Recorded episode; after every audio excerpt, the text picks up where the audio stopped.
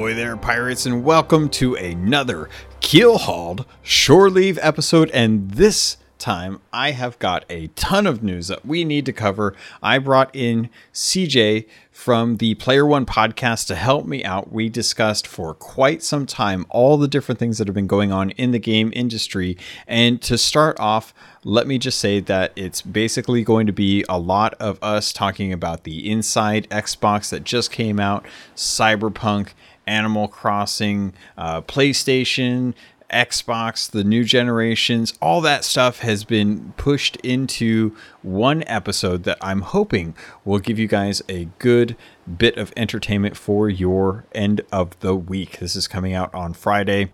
May 8th, and this is right after the actual Inside Xbox. We discuss basically every game that was shown at this, and I just I can't I can't say anymore. Uh, you guys are going to have to sit back, relax, listen to CJ and I discuss this. Uh, with any luck, this will hopefully be a monthly thing that we can do where uh, we'll hopefully be getting more content from Xbox, see how the industry's doing, get in here and talk about it so that you guys can enjoy the the conversation because I know how much you enjoy other games outside of Sea of Thieves. And because this is a Sea of Thieves focused podcast, I don't want to do this too much. It's been a while since our last one, but I figured now was a good time to uh, to jump on this next gen bandwagon get in there with the hype and put out content that's too long for YouTube because that's how podcasts do it.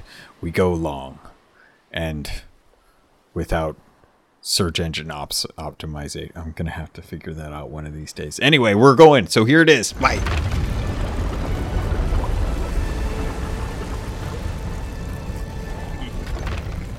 I too have a 10 hour loop of that song on, on a small small Google yeah. one I got for free thanks to Spotify. It's great because I can just you know I just just listen to that all night. Puts me right to bed. My wife uh, right. My wife my wife lets me sleep on the couch as much as I want. Have entangled dreams. It's true. I just want Flynn Rider to come and rescue me from my car. That's all I really. is, that's that is the dream. Yeah, that's the dream. Yeah. I just want Flynn Rider to pop in and and uh, you know without knowing set me free and cause this huge, huge uh, kind of power sw- swing in in the kingdom. I don't know. I, I can't remember yep. the movie. Um, but yeah, okay. So yeah, I wanted to I wanted to bring you on because there's for one you were on you're you're part of P1P and I love listening yeah. to your show. And I was listening to you talk to Greg and Phil and you're like, "Hey, did you guys watch the the, the Assassin's Creed Valhalla video?" And they're like, "No." I was like, "What? Where? Where's my podcast entertainment? I demand my I money back on this." And then I realized that I, I don't actually, I, I don't actually pay money for any podcasts, but um, so, so the, you can never count on your co-hosts uh, actually watching the stuff that you put in the outline. That's I've learned that over many years of podcasting. Yeah. Well, I wanted to I wanted to at least make sure that um, that I, I, I, at least talk to you before because I wanted to talk about the Inside Xbox Jay. So I wanted to at least make yeah. sure that you had you had actually watched that. Um, I did, I, yeah. Awesome. I got. I wake up early, so yes, I did that's, watch that. Well, uh, okay. You I you know I may not wake up at eight a.m., but I still managed to watch it at, at when I woke up at eleven. Thankfully, it was only half hour too, because man, I had to get ready for work. Well, it was more. They did a deep dive, so it was a little more than a half hour. That's half true. hour of trailers. That's and then true. they did like 30, 40 minutes of uh, sort of uh, developer interviews. Yeah. So I, I I got a chance. I spent most of my most of my breaks at work today watching watching the video and trying to grab some notes. Um, I didn't have a chance to type them up, obviously, because all on my phone. So I grabbed a photo of my my journal, my Sea of Thieves journal, and um, I wanted to to kind of bust through these and then uh, some some other gaming news and stuff. So, um, for anyone that's listening, they may not realize this, but this this episode was intended to be completely solo. Like I, I was in, I was scripting it all out. I was like, I'm gonna I'm gonna do what YouTubers do, and I'm gonna write this stuff out as a cool like script and then I shot myself in the foot, and I was like, "Hey, Chris, come come be on the show."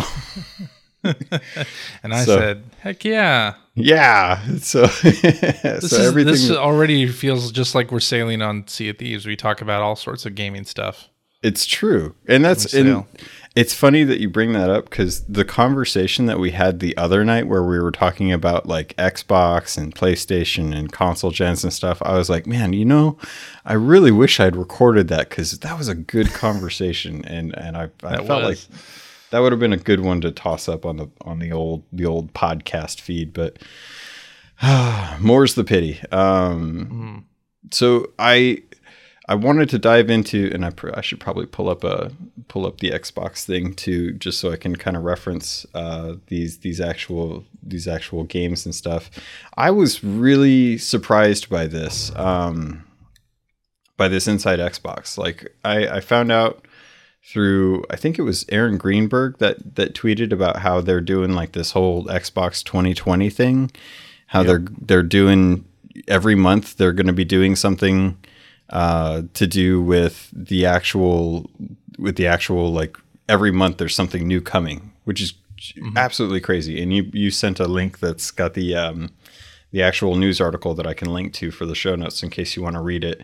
Uh, but it, it's it's so cool that Xbox is doing this. Like we we've kind of had the discussion in the past um, privately about how Sony's been really quiet this season and it's leading up into yep. it's leading up in, in, into their launch and no one knows what the thing looks like and here's xbox but does it re- does it really matter what the thing looks like let me you know i mean it's going to be a uh, box that sits under your tv right I and mean, we saw the controller we know that it's sort of uh, probably going to have similar styling to that and it's going to be a box that sits next to your television I mean, that's you need to know more more than that?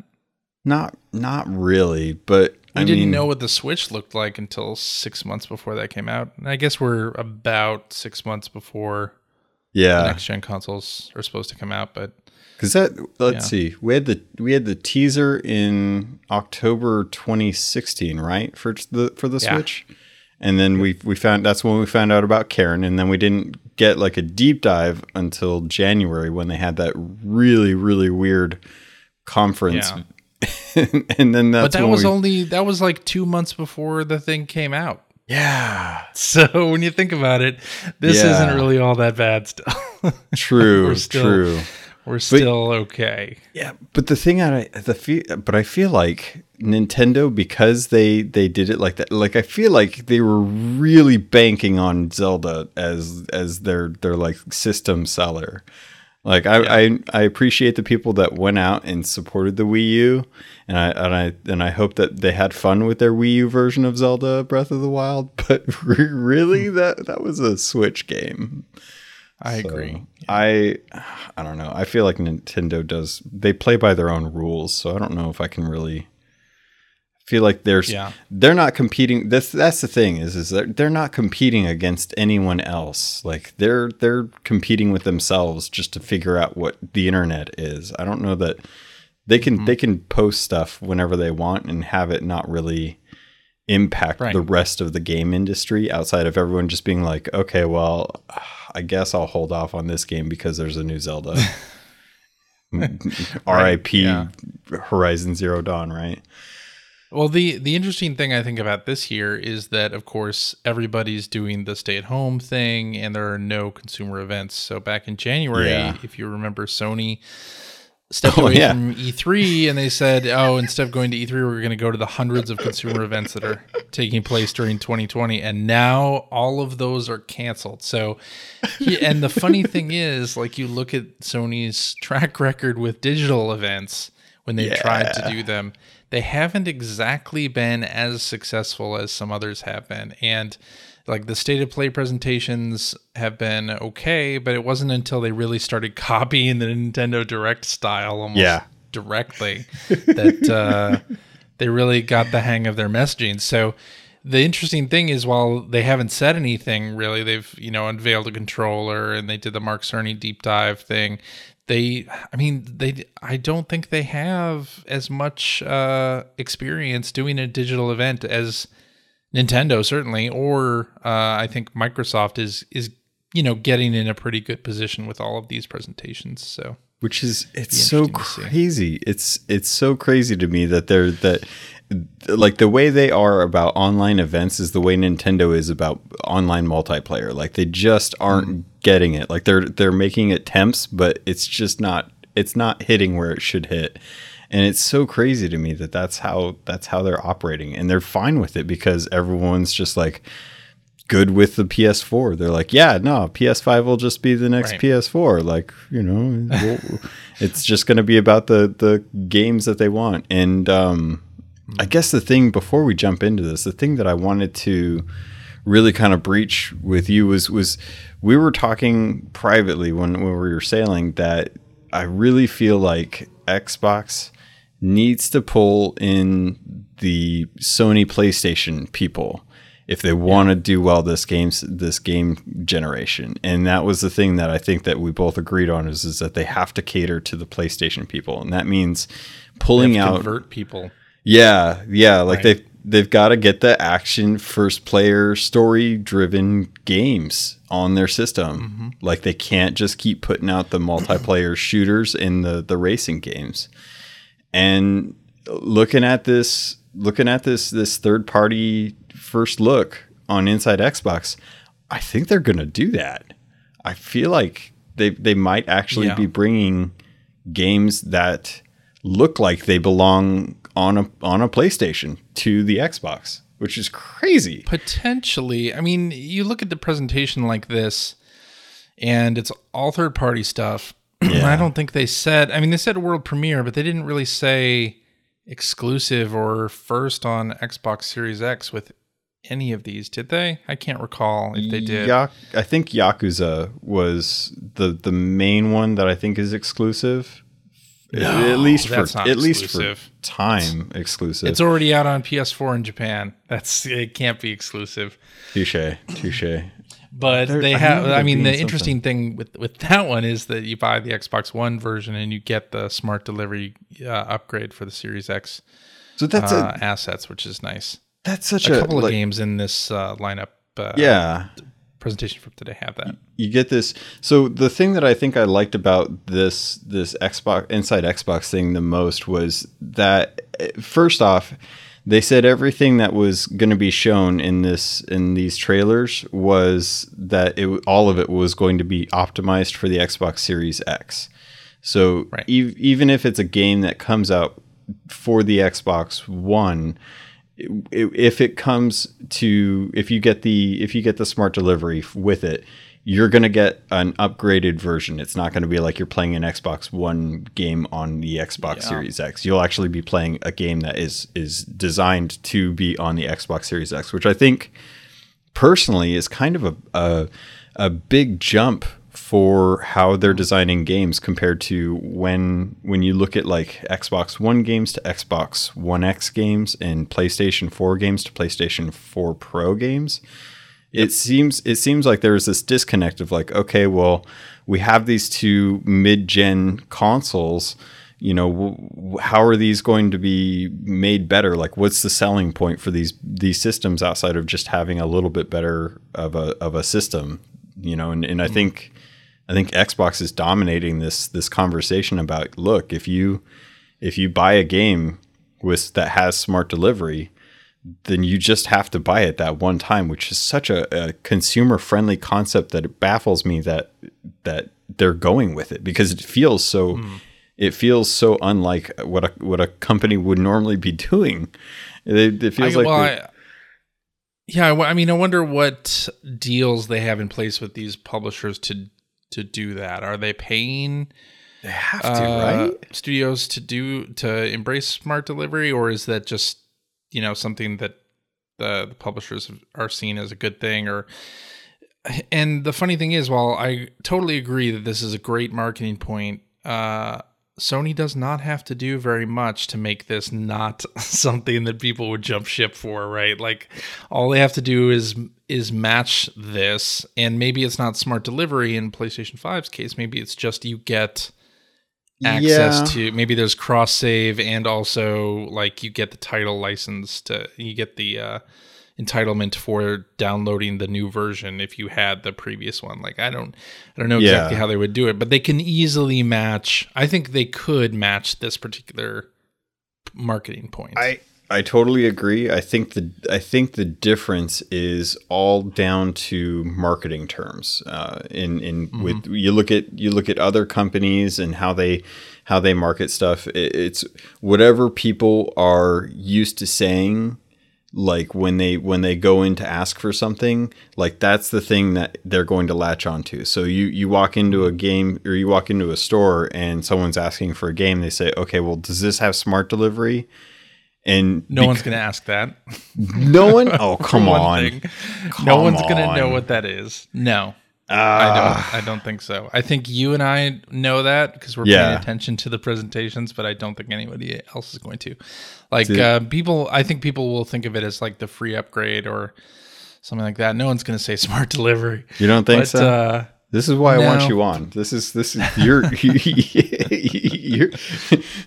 I have this weird dream world where I think people are like, "Oh, they know the marketing terms. They're using the marketing terms, right?" I That's, mean, I am, but I don't. I don't know that. I don't know that PlayStation users coming over are going to refer to it like that. But the other thing is, so let's say The Last of Us Two and Ghost of Tsushima on the PS5 side.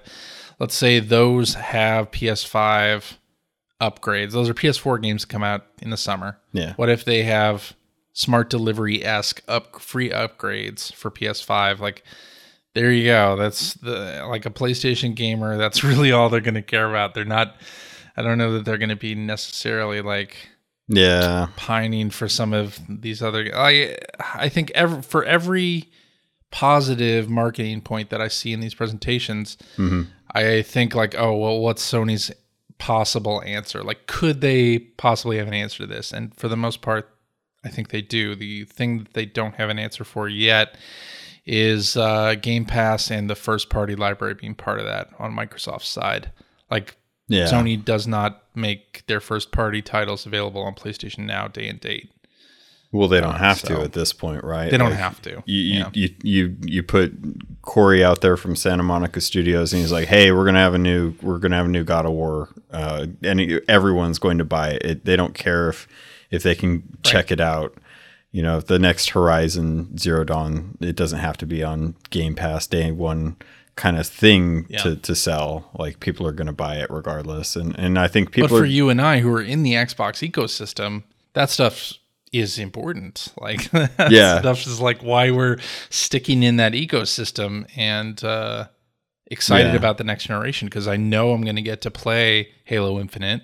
I know yep. I'm going to get to play Grounded or uh, and you know Sea of Thieves or whatever other games from Xbox Game Studios that they totally. announce uh, in July. Like we're going to get to play those day and date. Like we don't even have to worry about that. Yeah. But for a PlayStation gamer they're just going to shrug their shoulders at that because the Xbox One library already hasn't won them over. So, so that's the that's the crazy thing to me because I I look at like Game Pass and I think, all right, I can buy an Xbox Series One X on day one, and that is my that's my my cost investment for the system because I'm already paying for the Game Pass. That's already that's already factored into my budget.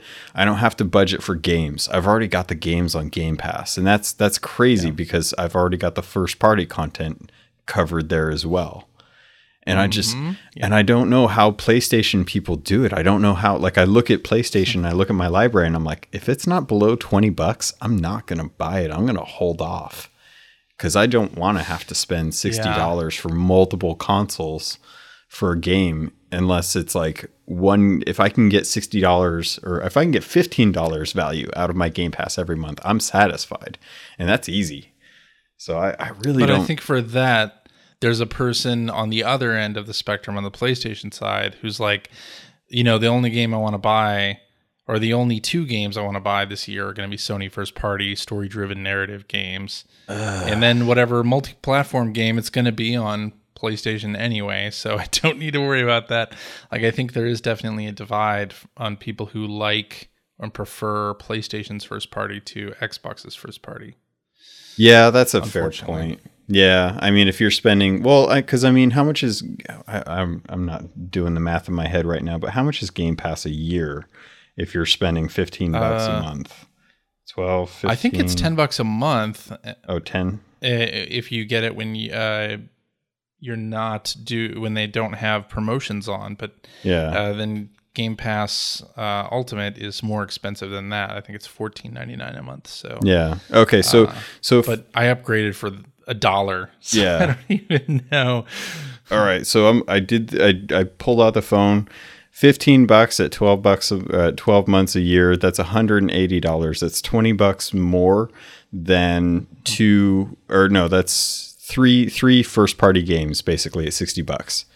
So if you if you buy more than 3 games on a Sony PlayStation then you're you're already done. But that that doesn't even factor in the fact that you still have to pay for the Sony online if you want to play anything online and that right. so if you if you want to say well, you have to do that on Xbox too. But isn't that isn't the oh that's Ultimate right that's right it, yeah I think but uh yeah because Ultimate has yeah. Ultimate's Game Pass and Gold isn't it? Yeah, I believe so. I believe I believe so. this is the problem when you have too many fra- fra- fractions of, of your program. You have options and you, you start mixing them up. But I'm pretty sure Ultimate has Game Pass and Gold in it. So you're you, you are correct. Yes, it's 14.99 a month. Uh, on PC, Game Pass is five bucks a month. Yeah. On console, it's ten bucks a month. Yeah. So if you if you go with Ultimate, it's 180 bucks a year at base cost without promotions and that that yeah. gives you online that gives you all the, the first party games all the the game pass stuff and stuff and yeah. honestly like yeah you you still have to pay sony online if you want to play anything online which if you if you're you're banking on the the three first party games a year then if you want to substitute that with like online multiplayer games that are free to play like Fortnite or Apex or you know Call of Duty Modern Warfare Warzone then you you still have to shell out the money for that online functionality that Sony charges I for think that. On, I think on PlayStation you don't have to pay if the game's free to play so like Fortnite you don't have to pay. Oh, really? On Xbox you do. Hmm. Yeah. It's all Man. very confusing yeah, it's almost like they need people it, outside of the, the company to help kind of give this information to people in a in but it, easy form. Exactly. It's one of those things that where you, when once you're in the ecosystem, once you're in the door, they've already sold you the thing. Yeah. Like they don't need to explain it any any further. Like I am a PlayStation Plus subscriber and I uh, download the free games, but I don't play a whole lot of online games on PlayStation anymore. So not even not even, even know why I'm Don't lie to me with the predator hunting grounds. That's on PC. That's oh, on that's PC. I have it right. on PC. All right. Well, I thought I had you on that one. Apparently, I thought you did. Dang it. Um, okay, so we, I feel like we should actually probably talk about what came in the inside. Yeah, we haven't Xbox. even gotten to the presentation. So, um, just kind of looking at the the first game, I Chris, you did you ever yeah. play Stardew Valley? uh, yes. That was that was a fun game, right? People liked Stardew Valley. Yeah. Kind of kind of yeah. surprising that yeah. that mm-hmm. it was done by one person. Uh, I, yeah. I was I was pretty impressed. I was like, "Hey, that's a pretty cool game." One guy made it out of his home. That's pretty nice. And then China comes out, and one person from a studio in China is like, "Hold my beer," and right. I was, and then we got this Bright Memory Infinite which this was an interesting trailer. This was uh, this had me going every single time. It was like every five seconds it, it was a different game, and I didn't know how to react. Right, exactly. Remember your favorite your favorite gameplay mechanics from games such as uh, Call of Duty or Titanfall or uh, Forza Horizon. Yeah. Or let's just mix all of these genres together. Or Dark Souls with the sword. Yeah yeah. Play. So it was like, oh, we're gonna we're doing that, are we? Okay. Yeah, I, I loved it. I, I thought it was crazy. I it's it's it's a it's a futuristic action first person game that looks like it's set in feudal Japan, but with for a little while. Yeah, for a little for a for cars. a whisk. Yeah, you get you get a, a nice stormy afternoon in, in in feudal Japan as you're shooting guys down, and then as you're like about ready to drop on one of them, you you pull out this giant sword and just kamehameha the the ground, and mm-hmm. I don't mm-hmm. know. It's and then you're fighting you're fighting these these centurion looking dudes, and it's. Yep but that's but you knock one into the air and then you you get your little laser lasso and you pull them back and freeze them in midair and then slice them up into pieces. And that's that's even before you get to like the wall running and and on the buildings and then you're in a car and you're getting chased and and this game looks amazing for one it person. But i i kind of wonder uh you know is it is it going to be a brilliant game or is it just going to be a nice facade? Like we've seen this demo we really know nothing about how the game plays and we know one person designed this yeah. uh, thing. Yeah. What is that well like what does that mean for the game? It's like, true. sort of yeah game? we, we don't we don't really have a game. We have a really cool trailer of a concept of a game. It looks great. I'll i'll give it that yeah. So I'm this this is the thing where I, I I don't know if this is a good talking point to bring up, but uh, I mean, you you've been doing game journalism for a long time, and mm-hmm. with EGM, like you guys you guys were pretty pretty familiar with the concept of a bull shot, which if yes. anyone's not aware, it's it's kind of a, a fabricated image that used to be put into game magazines to kind of showcase gameplay in a way. That's yeah. that's right, right. Like a setup screenshot that may or may not reflect the final product. And that's that's yeah. kind of the conversation that's been going around like the, this video, but in a lot of mm. trailers over the last few years that I've been paying attention to, and it seems like more and more we're getting these these videos that it's uh, like is it a game? Is it actual? It's rendered in engine. Does that what does that actually mean? Like right. it, it's hard to know yeah. what's real and what's not real until you have someone sitting on stage with a controller being like all right and we're going to have uh, john here go through the first bits of the first level and after yep. that we'll uh, discuss a few features about some of the different professions you can go into. And you know until we really get that it's it's hard to know like all right well this looks cool. Is this what it's actually going to be? Or is this just like mm. what you what you guys are capable of doing with this engine in with these graphics? And yeah and i think we'll get those types of videos closer to launch. Uh and we'll get those types of demos closer to launch. Like i think for now anyway these sort of marketing trailers that use in-engine graphics. Like it's mm-hmm. not it's not gameplay but it's like the best target they have. And for a lot of these games they're they're going to multiple platforms. So yeah. uh they're going to use the same sort of in-engine video to market the title. Like even assassin's creed valhalla they didn't they say that it was going to be gameplay they did. presentation? But it yeah. really didn't look like nope. gameplay so much as in-engine cutscenes, which is okay. You know, I'm fine with that. I, I mean, I know what I'm getting from Assassin's Creed game anyway, so yeah. Uh, uh, there's plenty of time for that left. Yeah, and I and I think the thing that was kind of weird is is I I don't know if I have uh, I don't know how I feel about them like because I'm listening to listening to what they're saying in the video, and they're in in the video they're saying, "Hey, this is all this is all gameplay, right?" And they're like, "Yeah, it's all gameplay," and I'm like, "This doesn't look like gameplay. Are you guys?" What are you guys? You guys t- like gaslighting me on this on this mm. inside yeah. Xbox here? Like, come on, give me. Well, the definition of gameplay, I think, in this presentation is more in-engine footage. Yeah. Uh, so it's it may be something that you see in the game, but you're not controlling it at that time necessarily. Like there were a lot of uh, videos here that did have gameplay in there, mm-hmm. like uh, yeah, I'd you know, say the medium that looked that looked real. Medium, uh, Vampire say, the Masquerade, yep. uh, Bloodlines Two looked real. Yakuza yes. Like a Dragon, we know what that looks like. Yeah, Ascended, um, even Dirt Five. Ascent, yeah. Dirt Five, yeah. I mean, you you can say that. So that stuff's gameplay.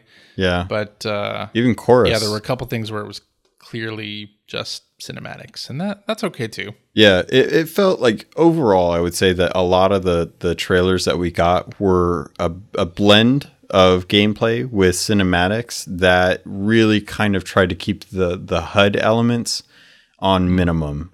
And right. I'm okay with that because I don't I don't need to see my life bar on a trailer for a game that I want to find more find out like get excited about. Like I don't care about that. I don't care how many grenades I have. Yeah when I'm when I'm Plus in another 4 months people are going to forget about this presentation. are you are you sure? Have you have you seen some yeah. of the criticisms with Anthem? Cuz I feel like cuz I feel like right. people still remember right. Well, it depends if the quality of these games lives up to the footage that we're, we've been shown. So it's true. They got a lot. If to... they do, then no problem. If they yeah. don't, then we have a problem. then it's sort of a Spider-Man puddle issue. Oh, God. that uh, you're you're talking about. We don't have people to compare the puddles from early footage of uh, of Spider-Man at E3 to the final the puddles in the final game. And It's like, what are you even doing? I, that's that's not even the. I, I, still can't believe people did that. I still can't believe people are getting all, all upset about the puddles when you when you see other things where people are taking the photo mode out to like the the river and they're getting the weird mm-hmm. the weird images of the fake people that are out there that are like two polygons. like there's some scary stuff in that game, people. You don't need to be you don't need yeah. to be worrying about no puddles. I don't exactly. I don't. I don't get it. Um. So okay. So, are you into racing? Because I know Greg is. I so I'm into arcade style racing, uh, but the trailer for Dirt Five definitely had me intrigued because it looked like a more Forza Horizon style yeah thing. I, and I don't think Horizon is coming out this year, so this might uh, sort of hit those same notes. Yeah, it's is it weird to me? I mean, is it weird to you that that like in the in the trailer for the Xbox Series X, like the first one that they put out, they they put out Halo, they put out a Forza game, and they put out FIFA as like the the examples. And I assume that those were going to be like the launch titles, because why else would you showcase games on a system that that aren't going to be coming out for the console? So it yeah. seems kind of weird that they that they're looking to showcase Dirt 5 in in now and not no word on on the next Forza game.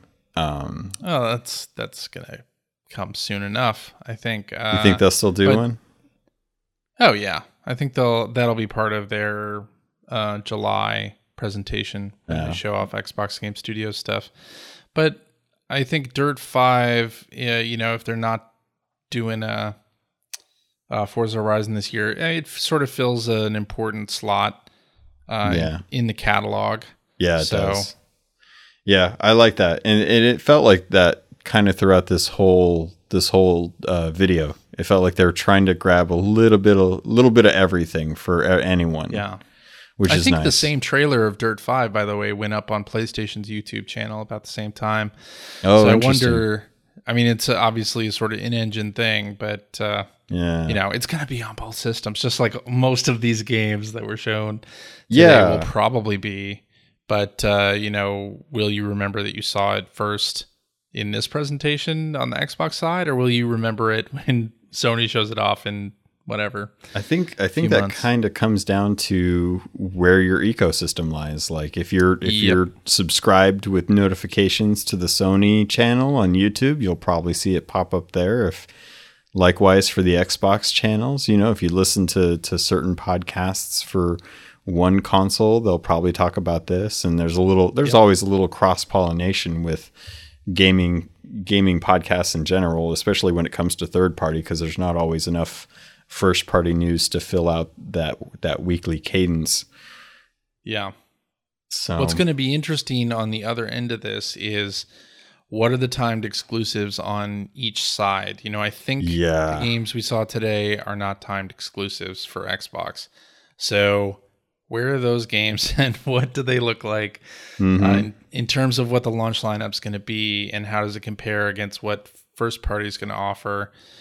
Uh, that'll be the big question like that for where, whatever ecosystem you're currently in because it's a lot harder i think to get people to switch to a new ecosystem because you have your friends list mm-hmm. on one place maybe you don't know as many people on the other platform like it's, it's gonna be hard it's gonna be i this, yeah. you know i don't even think when when ps5 gets announced that we'll really we'll really know you know who's gonna come out of this thing uh, in the lead PS, I mean, PlayStation certainly has uh, more eyes on it now, uh, yeah, uh, than than Xbox does. But it, you know, I think, uh, you know, Xbox has a great uh, offer of you know value for money in terms of Game Pass and yeah and everything. And I like I like the Xbox ecosystem, but there, you know, I don't think anybody who's into PlayStation really knows much about what Xbox has to offer.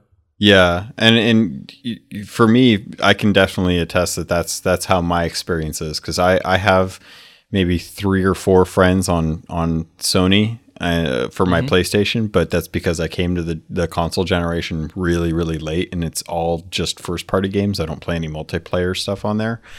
But yep. I mean, it, most of my friends are on my Switch and on my Xbox uh, ecosystem, and that's just because that's where I, I like to spend a lot of my time socializing and, not even that much with Nintendo. A lot of the time it's it's just like Animal Crossing, which I'm sure we'll probably we'll probably talk about soon enough. Um, yeah. So, but uh, kind of with the next game in this trailer, I don't know about you, but I love H.R. Giger, but this game scared the crap out of me. I thought this was the the the uh, most uh, like sexually explicit, non-sexual thing I've ever witnessed, like on my phone in public, and I'm like, man, this is this is freaking weird. I don't know if I want to be yeah. watching this right right now. Like I got people around me, um, but I love You're talking about Scorn. Yeah. So yeah. Scorn. So Ebb Software is making Scorn. Um, this looks like just pure nightmare fuel. I don't even yeah. I don't even know what this game is. I'm assuming it, it's yeah. going to be uh, some sort of adventure horror genre, just based on the that's the what atmosphere. It sounds like yeah, that's like, what it sounds like it's just it scares the, the living bejesus out of me, man. There's some really it looks crazy, really yeah. crazy stuff. And at first, with the big faces and stuff, when it first opened up, I thought this was going to be like a Chronicles of Riddick game, mm, and I was like, oh, oh, I'd be down for this. I'd be good for a, a, a Riddick game. I love that that that world. And then it got into Giger's area, and I was like well, this this could be a new Aliens, but that would be really weird because there haven't been like any rumors about a new Aliens franchise and stuff, which would be kind of cool because you know we got Predator yeah. hunting grounds and stuff. But what did you think about yeah. this? Because this is this just creeping me out, man. Uh, yeah, I mean, it's, it's not a game for me. yeah, what I immediately thought. Like this looks cool, but uh, eh, I won't be playing this. But it yeah, the description on the website is pretty interesting. It's sort of a first person horror adventure game with puzzles and and such and uh, yeah, I'm I'm sure it'll be good. Not for me though. Yeah. Yeah. Looks uh, great though. Looks looks oh, I can't even I, I don't even know how to describe it. It it is nothing but nightmare fuel, especially the freaking plant third eye thing at the at the end. oh oh, I can't. No, I can't. It's just it's too it's too messed up for me. Um, so moving into the moving into the next game as much as as quickly as possible. Chorus or Corvus? I have no clue how to pronounce chorus. This. Is it chorus? Yeah, it's okay. chorus. Yeah. So this game this l- looks really really crazy. Like this looks good for for a, a flying simulator in space like I'm I'm down to play this because it, it looks fast. It looks like a like it, it kind of wants to be. I don't even know. It, it looks like an uh, Wing Commander. Yeah, or that's like. Uh, I wrote down Colony lo- Wars or some of those. I put uh, my first impressions of this when I was watching it was uh, Last Starfighter and Not Your Daddy's Star yeah. Fox. There you go. like there you go. Exactly. it it seems like a cool premise. I love that there's a, a uh, we have another game with another female protagonist. Um, something that's finally starting to get a little more push in the industry. But the the the atmosphere of the game looks dark. This chick has like ruins almost kind of like uh, uh, she has like ruins on her forehead and as as like you know if her mascara ran and started to write a novel uh, but it seems like she's kind of like this savior like this um, uh, Ender's game kind of person who who has to try and and like save the world and she did it once yeah. and now she might have to do it again but the thing that I noticed about this was it's a 2021 game. And oh, really? Okay, yeah, 2021. The, so the thing that I thought was interesting was it, they they mentioned it at the beginning of the video, and I didn't I didn't notice it, but this is definitely one of the few that it looks like this is like we're looking at launch window games and mm-hmm. not mm, yeah. launch title games. So how do you feel? I mean, I think until we get about a month out, I think anything could slide off to a launch window. I mean, yeah. any any presentation you see from any first party, if they don't say a specific date, mm-hmm. it's probably likely to slip, especially this year, right, where so many things are uncertain. Um, oh, totally. And I think that's okay because you know you are going to have games that aren't going to hit launch day that you're still going to want to get people excited about. So yeah, I've always been fine with people showing off games that are a year or two off, mm-hmm. as long as it's clear that this is not a launch day title. I'm fine with that. Totally. Yeah, I'm. I'm. I actually. I'm a whole 100 percent with you. Not just kind of yes man you there, but that's how I felt with um, Cyberpunk 2077 when they yeah. announced that. I was like, okay, I'm glad this game. I'm glad I know this game exists because I'm going to be looking forward to it a lot. Uh, it's like see you in three years' time. Yeah, yeah. But you know what? I'm I'm totally down for letting CD Projekt Red take as much time as they want. If they want to spend an sure. extra six months giving me the ability to customize my genitalia, that's fine. well, we know, already know about Everwild. True. Uh, you know, talking about Rare and the Xbox, so we don't know when that thing's coming out, but I'm I'm ready for it. I'm down for it whenever it whenever they choose to make that available. I'm really hoping that in July when we get that that first party video that that's one of the big hits that that's like hey this is That'd a nice. this is a next gen game. This is what it is. This is what to expect. I'm hoping that that you know the last let's see when did that come out? Cuz that was fall of 2018 I think. Or was it 2000 oh, when was that? Cuz it was um no it was XO19 if I recall XO19, yep, yeah, is when they showed off Everwild. So that was like fall, fall or fall, winter, uh, November. Yeah. yeah. So that's, I mean, what it's been like six months since then. We haven't heard anything from it. So a couple more months, so we get a, a, a like a, an actual gameplay kind of trailer, a little story to it. That'd be great if that we could do nice. that. Yes, that's kind of what I'm looking forward to. Um, i w- I'm skipping right over Madden unless you wanted to jump into it. no. Are you sure? Because I, I mean, I know how, how big a fan of, of sports. It's a it's a sport, right? It's a sport.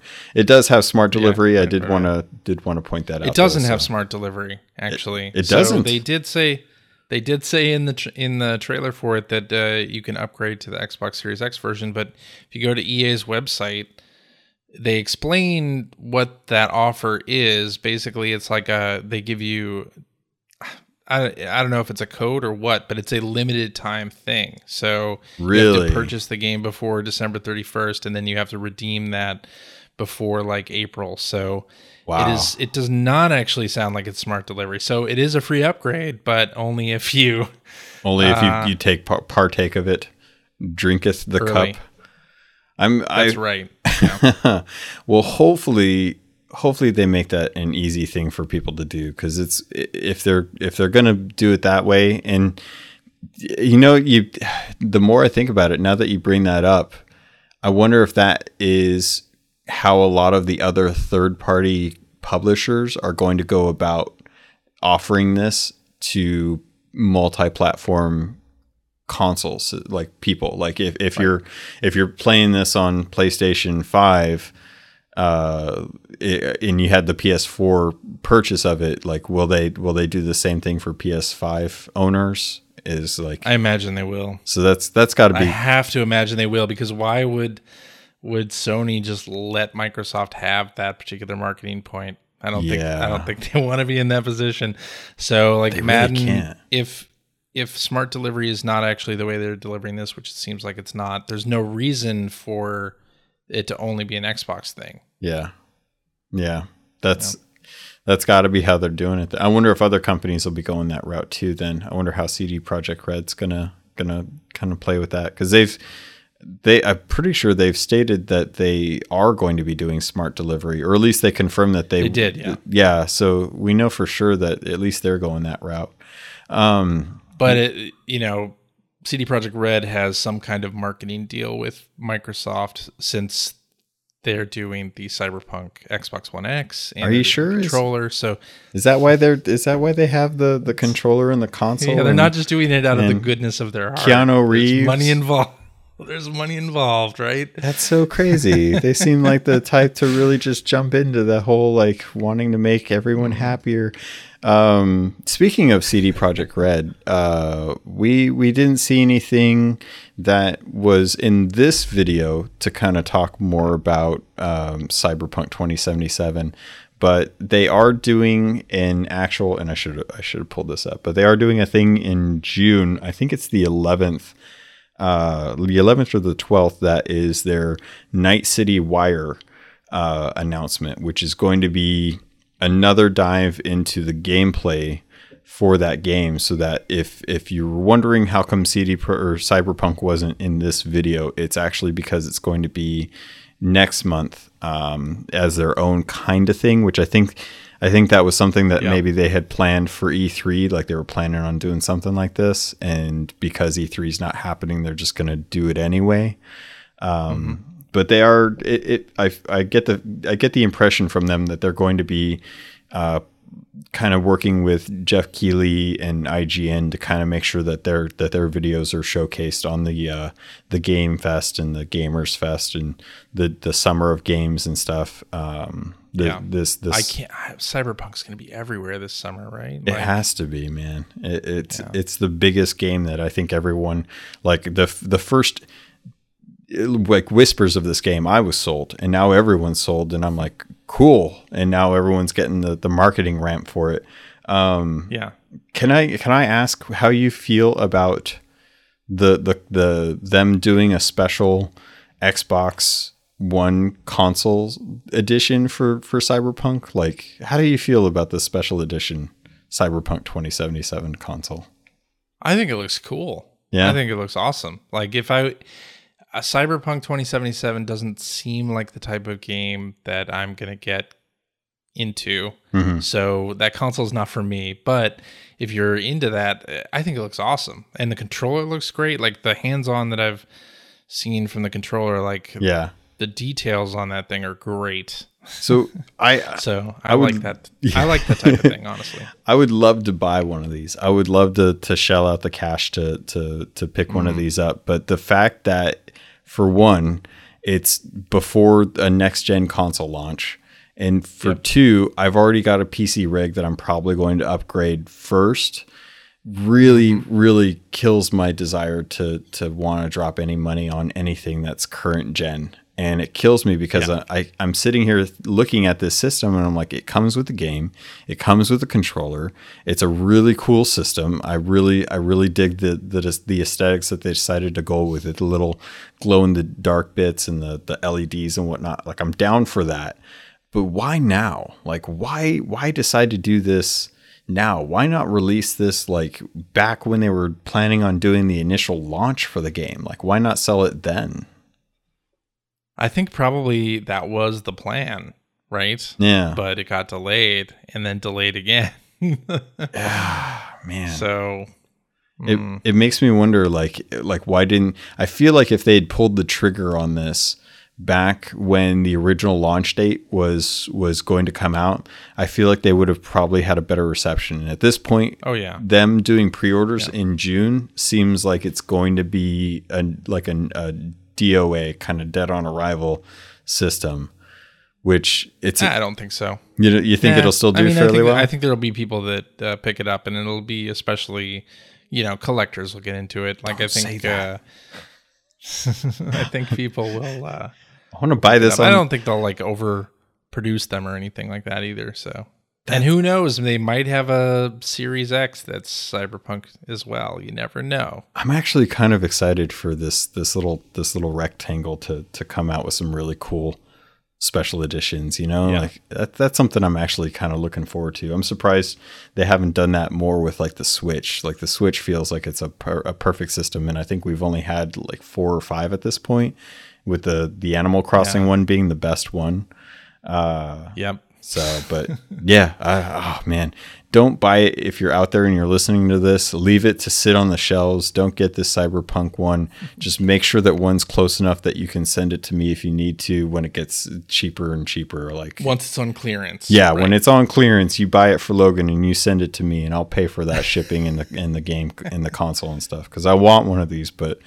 dang it, I, I don't know if I'm going to be spending full price on it. Um, yeah. What did you think of uh, We Happy Few 2? That was pretty pretty cool announcement. yeah, Vampire right? the Masquerade, Bloodlines 2. Yeah, that was the first thing that popped to mind was wow, this looks like We Happy Few. Yeah, yeah. But uh, I I've never played one of these games. The, there have been multiple Vampire the Masquerade mm-hmm. games. I've not played any of them, but I thought the trailer looked interesting. Now, do you know what the what the kind of critical reception has been for the past games? Is this a pretty loved series? No. Oh, so I don't is... know anything about it. ah, well, that's that's a lot coming from you. So, do you do you know anything about it? Is it good? I'm I'm only familiar with the tabletop game. That's the crazy thing. I didn't even yeah. know that they had games for the six. I think they had. I think I saw like the first one once, uh, like in a fever dream, and I was like, oh, that's crazy.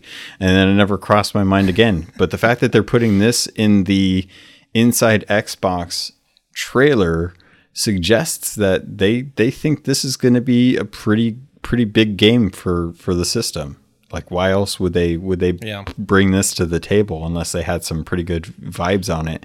Um I don't know, man. I'm I'm looking at the opening scene with the Christmas tree and stuff and the people hanging by their their arms and their face yeah. and man, that was that was the, the whole I had such a creepy vibe for the first for the first half of this this uh, trailer. I don't know how these people are actually being suspended properly because uh, it doesn't yeah. look like they actually have anything holding up their shoulders or waists. Because that's yeah, but uh, it's video game logic, Logan.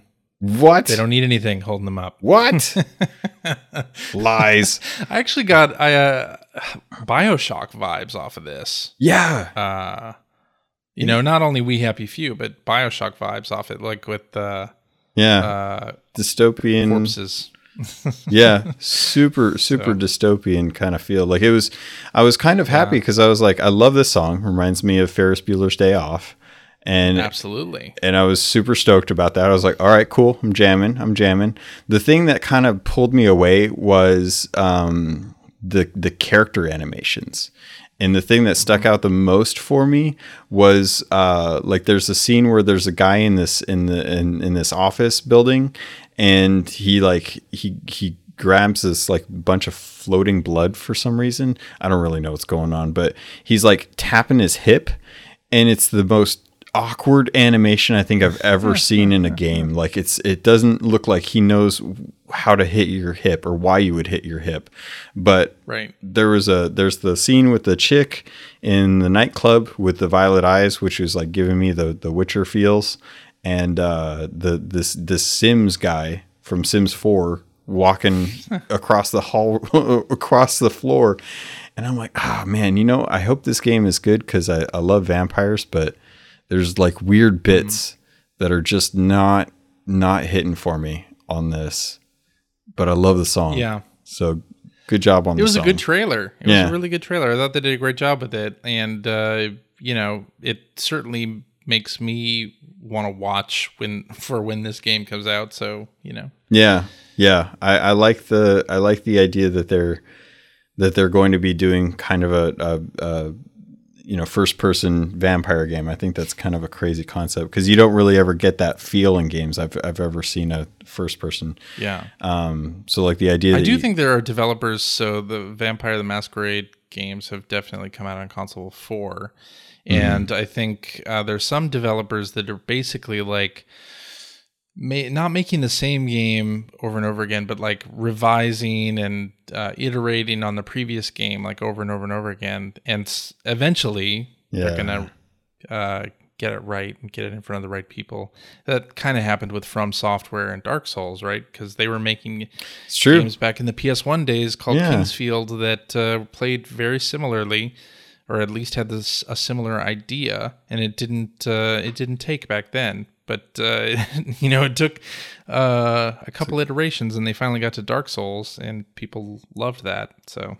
Well hopefully this is you know hopefully vampire masquerade will have that that yeah. same same kind of trajectory. Hopefully this is just the the start of us really getting it to the forefront of the gaming industry or the gaming community's eyes and giving us a chance yeah. to really check it out um, I think the medium from Bloober Team is actually in a very similar situation. So Bloober Team did the Layers of Fear series. Oh man, uh, yeah, Layers of Fear one and two, and the medium they did the Blair Witch game that came out last year. Can't play uh, doing the medium. So they were kind of on a similar trajectory where they've done a lot of like sort of horror games, and mm-hmm. uh, the previous games may not have looked all that great. Like yeah. weren't next gen looking like people didn't like turn their head to look at layers of fear necessarily but the medium trailer i thought looked really interesting. The the and uh the characters themselves looked so good. Like the yeah, who, whoever modeled the, the the faces and the animation like they did a really nice job and the atmosphere is amazing too. The snow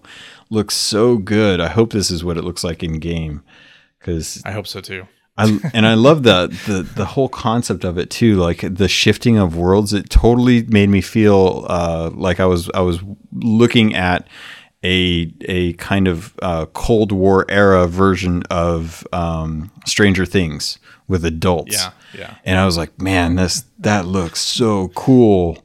I want to see I want to see how this plays into the into the the the realm of like working out puzzles and stuff because you know Absolutely. if you're if you're living in that dark side of the world man like it's that's hard to be alone in you know it's one thing when you're when you're a knight with a bunch of you know armor and you got a big sword or you got guns and it's like devil may cry but if you're just a you know a woman who just has this this this ability to uh to uh sense other people's emotions and feelings and stuff and their their worst sides like that's a scary yeah. scary world to try and try and live in. Um, it is, yeah. So yeah, I, am very curious on this one. Yeah, looking forward to seeing like how the medium ha- turns out. Because if it if the gameplay or if the trailer is anything to go off of, this looks like it's gonna scare the crap out of me, and that's cool. you know, I'm like I'm kind of sensing a theme in some of the games that were shown, like a lot of horror Dude. games, a lot of violent stuff.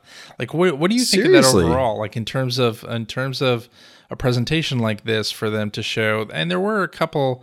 There was that Bandai Namco game, uh, Scarlet Nexus, that was. No, uh, you mean Astral Chain anime styled? Yeah, yeah, exactly. They're definitely channeling Platinum Games. Here. Yeah, yeah. But uh, like the you know when companies have a presentation like this and they show games that are only violent or horror games like what does that make you feel like as a consumer? Like, do you even notice that, or like what? what no, prefer this. This it totally still stood out to me. Like this whole this whole presentation, like all the games that were shown, with the exception of the um, Call of the Sea, just all of it felt like it was like dark and negative and scary. And I was like, man, this is this is a weird yeah. weird tone for an inside Xbox. Like I figured they'd be shooting doing more action, more adventure. Like I'm I'm kind of wanting like a Tomb Raider or or like a like a Uncharted at this point. Like I, I kind of want to mm-hmm. see them move because it did. It felt very mature. It felt like every game in this in this trailer, with a couple exceptions, was like, all right, everything's gone to pot, and uh, you're going to be playing this game that's in that for the next you know twenty to twenty to sixty hours. So I hope that's what yeah. you're down for. Which I mean, I'm I'm edge lord as it can be for for an old goth, but you know, at a certain point, I got to sit here and think like, man, this is this is dark. This is super yeah. dark. Um, a little bit dark. What did you think of of Astral Chain Two?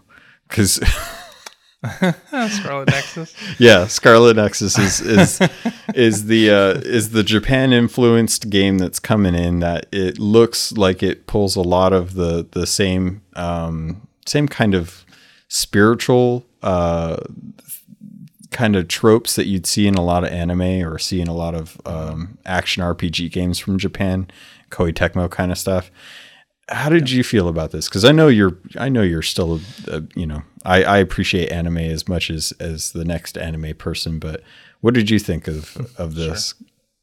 I thought it looked good. I thought, uh, you know, it's going to appeal to the type of player that likes Bayonetta or likes Astral Chain, you know, likes the Platinum games. Mm-hmm. Like this seems to have a lot of those same uh, gameplay elements to it. It just looks that way, uh, but with a male protagonist. And uh, I thought it it looks really interesting. Yeah, I think it'll it be cool. I, I I don't know that it'll be a game that I you know want to play immediately, but it looks it looks good.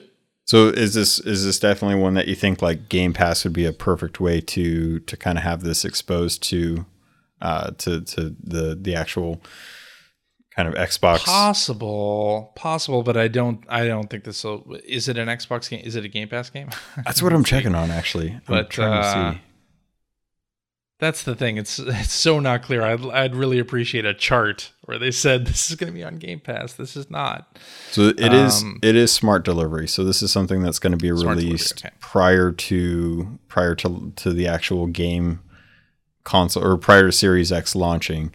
It does not yeah. say anything about Game Pass, but I feel like this would be this would be a good game for Game Pass. I imagine it probably Possible. Probably could. If they're Possible. if they're already doing deals with Bandai Namco to showcase this game this early on, I would imagine that eventually this has got to be something that will will come to Game Pass. Maybe, yeah. I don't see why they wouldn't. It seems like a, a good choice for them. Um, yeah, interesting game. It's it's very much like Astral Chain and Bayonetta to me. I think this will be right up up if you if you like Devil May Cry, if you like Bayonetta, this looks like the type of game that that'll you'll really go for. Or even uh, what was that other one um, that just recently came out? Code Vein, I think, or was that more of a tactical RPG? Hmm, I don't know. I can't remember. But yeah, there's there's been a few games like this on on Xbox, and it, it, and I'm glad that they're bringing this to the system, just so that fans of that type of game will will have something to play or, or look forward yeah. to. Totally. Um, I was trying to think. Oh, we skipped. Uh, we we skipped the the uh, what was it? Call of the Sea, which looks like Call of the Sea. That. Uh, am I crazy in thinking that this looks like Campo Santo remade the movie Atlantis?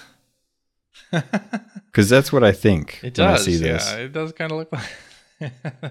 it, yeah. It's it's like but Firewatch. Apparently, it's like a first-person adventure puzzle game. So I I'm down. Expect something like Myst or uh, The Witness or something like that to, to be the gameplay in this. But I thought it looked great. Yeah, yeah. I think they did a really and good. Yeah, it was one of the brighter, lighter games in this presentation. Which so I was I was down with that it's that that was an interesting thing that I noticed too, because uh, when I was watching this, I was thinking about Vampire Masquerade and how it had an upbeat, lively song with Dankeschön, but it was showing you really gory, horrific things. And this mm-hmm. is a really bright, colorful game that's all about a woman trying to find her husband, who's who's yeah. gone missing. And I'm like, well, that's still pretty morbid, but. maybe it's not though. Maybe it turns out happy. Maybe it's a happy ending. Yeah, that's one can hope. one can hope that that's how this yeah. ends. Uh, I don't know. We got a bit of a, a, mermaid hands at the end there, so I'm I'm sure she'll be fine. I'm sure that's a, a normal thing for a woman in the 1930s to experience.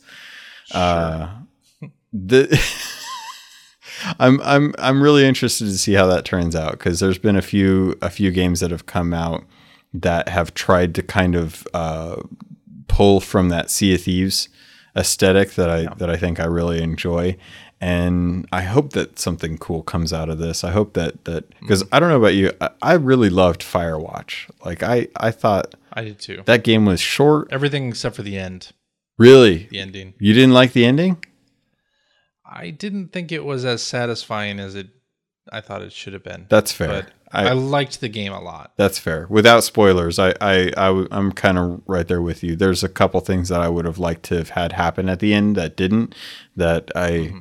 I, I'm I'm the same same way, uh, but part of me thinks that that was because of the choices that I made in that game, and, and realizing that I'm really, really not good with women uh, that that made me kind of question if maybe I just didn't play it the right way because I played it how I would play it, and I really, sure. I really, I don't, I don't, think it offered anything else though. Okay, well that's there was no optional ending that explained more or filled in any more details. That's that's that makes me feel better because at least it wasn't my fault then. It, it, was partially my fault, but at least I I know that if I played it again and made different choices. Um, what did you think of the Ascent? Because uh, that was something that I I was I saw the the imagery that they were showing, and I was like, okay, here we go. We got some cyberpunk going on. I like this. I like this dystopian future. The cool, Ascent. cool. Yeah, this is like uh, overhead perspective loot game. Is that the right one? Yeah, yeah. The it looks yeah. like a like um twin stick shooter. Uh, it does to me. And yeah. are you a fan of those at all? Like, are those something that you usually dive into? Occasionally, yeah. It kind of depends on the setting. But this looked interesting. This is an, this is one where where I would say this looks like a great Game Pass game because yes, I'd like to try this, but I don't know if I'd spend twenty bucks or more on it. So that's yeah, I'm I'm right there with you. I, I would be willing to jump into this to to play around, kind of an arcade gauntlet style game, but mm-hmm. I I probably this probably wouldn't be in my rotation of games that I jump back into yeah. on a regular basis. Um, as I'm looking at this list and as we're talking about these games, though, it's funny that you know this is this presentation wasn't just focused on huge third parties. Like they did have ubisoft in there. They had Bam, bandai namco. They had electronic arts. They had sega but they also had bloober team in there which is sort of an indie team. Yeah. You know they had neon giant with the ascent that, that curve digital. That's indie stuff. Like yeah. they had games that are indies like call of the sea raw fury that's an indie publisher. Like and they didn't uh, separate indies from AAA, which I I think is something that you know I prefer. Like because mm-hmm. everything's just games at this point, right? Like yeah, you look at Call of the Sea. What necessarily separates that from a game that yeah uh, a larger publisher brings out or yeah something you know like Scorn or it's the it's, Ascent. Like what you know what's different that's a Nothing. really, really good point. Because I'll, be honest, when at the end of the day, I was thinking about this and I was like, oh, they're all third party games. That's that's the that's the the moniker that I put them under. I know that there's right. bigger and smaller teams, but when you start off the presentation with a game that that looks as good as as uh, Bright Memory Infinite, and then you tell me that that's done by one person, I'm like, okay, well, you know, you're kind of changing my expectations on what a game from right. a certain size team should look like. Like I look at Stardew Valley and you say, "Hey, that was made by one person." I'm like, "I can see that." You show me a game like Bright Memory Infinite and you say, "Hey, that was made by one person." I'm like, "You're full of it. Get out of here." That's right. not. That's that's right. one person who had an idea. That's not the team that worked on that trailer. So Right. I kind of I kind of went into that um, thinking that these are all third party, but you you totally bring up some really valid points. Like, do we need to? Do we really need to delineate between like indie versus AAA anymore? Like, can we just call them third party and first Games. party, and just leave it at yeah. leave it at that for the most distinction? I would prefer that honestly, because I, I th- well, I think in to some extent over the last couple years, when people think indie game, they think of uh, you know like pixel art side scroller that looks like Super Meat Boy or yeah. you know you you have an image in your head when you think of indie game. Totally. And i'd much prefer it if uh, we start to just think of all of this stuff as games first and then you know whether it was done by one person or a team of hundreds you know doesn't really matter anymore as long as the game's good what do you think of the comment that was made in this video about how smaller teams are utilizing the power of the Series X as a way to bring better gaming experiences to the industry. Like, do you think that that's kind yeah. of like a like a marketing term that they just wanted to make people feel good about indies being in the showcase, or do you think that no. this is actually what's going on? I think that's actually what's going on, and I think in part it is the tools that are available to indies uh, now. You know, you mm-hmm. have Unity, you have the Unreal Engine, which is being used by a lot of teams. Yeah, uh, to, it, they can now make games that look like AAA games, or at least there isn't much of a gap anymore, which is uh, important for sure. Yeah. So, yeah, I think I I think that kind of thing is important. I think it's totally true that uh, en- engines specifically, like supporting next gen, is what is going to make it, uh, you know, indie teams able to make games for those platforms that actually take advantage of some of this stuff and yeah. to not have it not have the gulf of indie versus AAA be like pixel art versus polygons. Yeah. Uh, that's it's such an exciting thought to me to to think that you know anyone that has enough time and and and a good idea can can pull some of this stuff from like Unreal and and throw it together and and put out a game that really could do some do a really good job of of like kind of showcasing what can be done if you just have the right idea with the tools yeah. that we have now. Like that's such a cool thing. Um totally the the one of the games I don't know I don't know about you or how you felt about this but I was a big fan of N64 games and the fact that they're bringing Turok 3 to Xbox has me really excited. I don't I don't know. oh, I love this no. I love this oh, trailer for uh, its second second extinction. Uh, a second extinction. Yeah, yeah. this oh, screams dinosaurs in space. Yeah, dinosaurs in space. Guns. Just it, it has me. It screams Turok to me, and I love it because I that's it was one of my favorite game series growing up, and I know Acclaim's not exists anymore, and someone else has got the IP. I feel like they couldn't get the name Turok for this, and they really wanted to because this game looks like it's just. It, it reminds me of like Brutal Legend with dinosaurs, where you're just running around shooting everything. Or no, yeah. was it Brutal Legend or was it Brute Squad or something? I can't remember. It was like a Brute Force. A, brute Force, yeah. It reminds me of a Brute Force. OG Xbox game. OG Xbox, yeah, brute force. Uh, yeah, exterminating dinosaurs sounds kind of fun. who doesn't I like the the visuals they showed of just like packs, herds of dinosaurs running past and getting shot in the face was kind of fun. The, I, I sort of wonder like what that gameplay is like though. So yeah, you're wiping out mutated dinosaurs that have taken out over the planet. Okay, like what's the mission structure there? And are these dinosaurs sentient? Like, do they have technology? Like, what is this? what is going on? You're exactly like, yeah, I don't know. But is there is there a point to this, or is it just like Doom, where all you have to do is just go kill a bunch of dinosaurs? Um, yeah, I almost sort of would prefer if they played it played up the sort of B movie cheese of this idea. Totally, it, does, it doesn't seem like they are going to do that. At least from the tone of this trailer, didn't seem like it. But uh, I would love something that was like that. I mean, the title is is right up there with like a B Second a B flick. It's uh, kind of uh, uh, you know apocalyptic film right? Like second extinction. Yeah. it, it's like a blockbuster mo- popcorn eating movie that you'd go see. And it's just a, a, squad that got dropped on an island and they're trying to find a way off the uh, uh, off the planet. And they're like oh, okay well it can't be that bad. Until the first day when they realize there's tons of these mutated raptors. And then yep. find out that it's earth. You know the statue of liberty on the beach.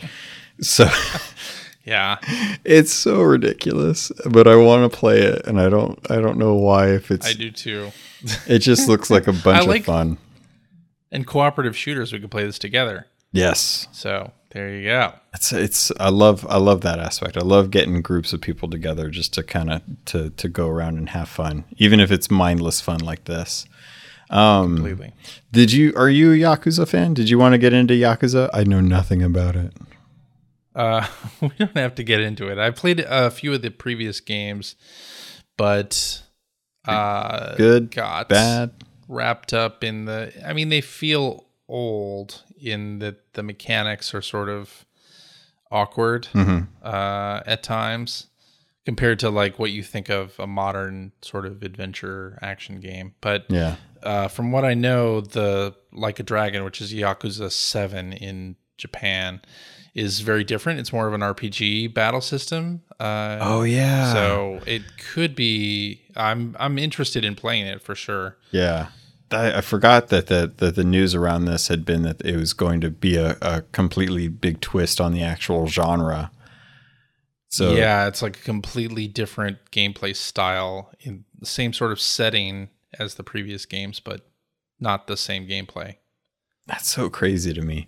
I'm I'm absolutely amazed at just how much this series has or how well this series has done and the fact that they're already up to 7 and and it just keeps going and keeps going. There's such this big passionate community for it. I love that. I just I've never yeah. I've never well, played one. spin-off games too, so it's not even the seventh game. It's actually probably closer to 10. Oh my god. At this point because they did a feudal Japan version, I think. They did a zombie version what? that never that I don't think came out here. Yeah, and uh, they did the remakes. So Yakuza Kiwami, uh, those are remakes of the originals. And this is this is one of those things, like I said before, like a, a team that makes a game and just keeps doing the same thing. Obviously, ya- the Yakuza series has been very popular in Japan, yeah, but in the in the West, it was not popular initially at all, and has sort of gained steam over the past ten plus years, where Yakuza Like a Dragon is is one of those games where you sort of sit up and take notice that it's coming to Xbox. That's so crazy. That's I keep. I keep waiting for a reason to have someone like force me to get into that series just because there's so many and I and they're on Game Pass. That's true. Game Pass. That's man. true. Game Pass. On they are on, on Game PC, Pass. I think even. Yeah, yeah. Even as well. I don't know. I did a poll on Twitter the other or today, I, and and I was trying to find out like between Jedi Fallen Order, uh, what did I have? Hellblade and um, Assassin's Creed Odyssey. I, I pulled to see like what people think I should I should jump into and, and everyone had like nothing but good things to say about all three games but the but the the poll leaned towards going with Fallen Order so I think I'm going to try and finish that and then go with the next one which is Assassin's Creed Odyssey cuz outside of like the few hours of Black Flag, and I know I know people are gonna hate me for not finishing that game. I, I have to get back to oh, it. So, it's so good, so good. I, I plan on it. I plan on it. I want to. I just I have to. I have to not be in front of the computer to do that since I already own it on my PlayStation but the the, mm. the TV is usually occupied by the missus. So I usually like when I get home, she's on the TV. So I usually don't sit down to to play anything until she goes to bed. By then, I'm already on the computer and it's too late. I'm lost. Right. So I think the next game I'm going to be picking up is um, Odyssey. And I'm, I'm curious to play this because it seems like this is kind of the kind of like where Ubisoft have found their their niche for the Assassin's Creed series, and it seems like now with Assassin's Creed Valhalla, we're we're getting even more of that. And I wanted yeah. to to kind of talk with you about this because uh, again, full circle, Greg and Phil from Player One Podcast hadn't watched the trailer, and, and it felt like you wanted to talk about this a little bit because it's news. Um, what did you think of the trailer? What did you think of the the video that we got from the Inside Xbox? I thought. I mean, I thought the trailer was great. I thought the Inside Xbox stuff was great. Like uh, for me, the Assassin's Creed series is sort of all about the setting and whether the setting sort of is something you're into. Mm-hmm. Obviously, Black Flag. I was way into that yeah. pirate setting. Totally. And uh, played all the way through that game. But the games that have come out since Black Flag, I haven't necessarily been like a huge fan of the setting. So a lot of that sort of has influenced uh, whether I play those those games or not. And you, don't uh, not a fan of sand? I don't understand. Sand, uh, sand is no so great. No, not really. Gets everywhere. it's dry.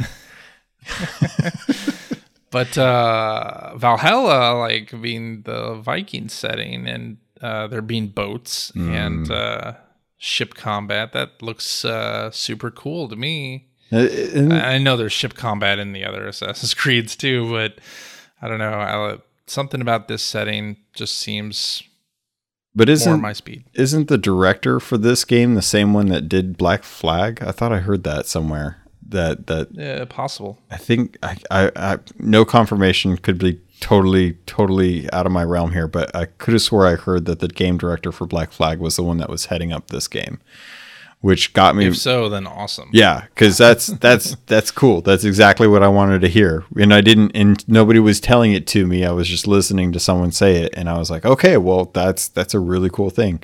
I love this setting though. I I I loved God of War.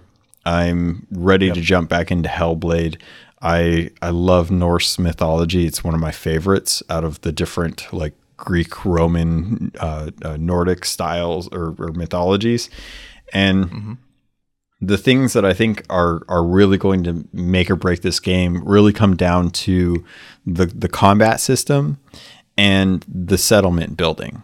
And I wanted to talk to you about the settlement building because that's something that I've heard from the trailers and the director's commentary that they're talking about how you have to go and make deals and build up these the settlement on in England to be able to gain allies to to be able to to lead these raids into different areas to to try and kind of uh, amass troops to to kind of beat out the uh, the the Saxons.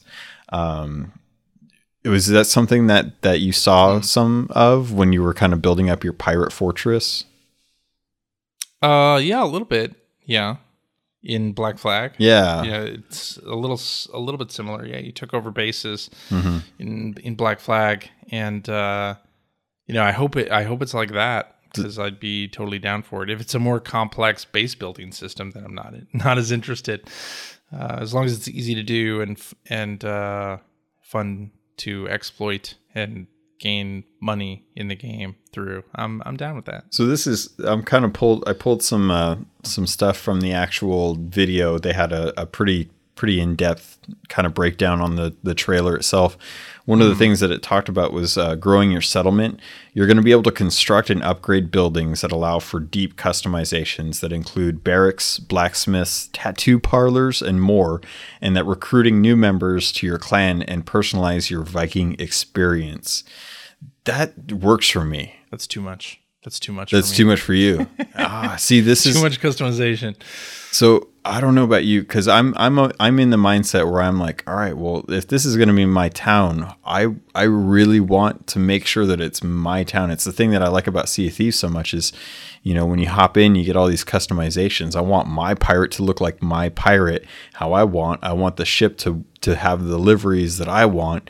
And if if they built RPG elements around like gold hoarders or order of souls, things like that, where you know you could kind of build traits into those and and kind of give yourself a, a, a way to kind of uh, differentiate yourself from others.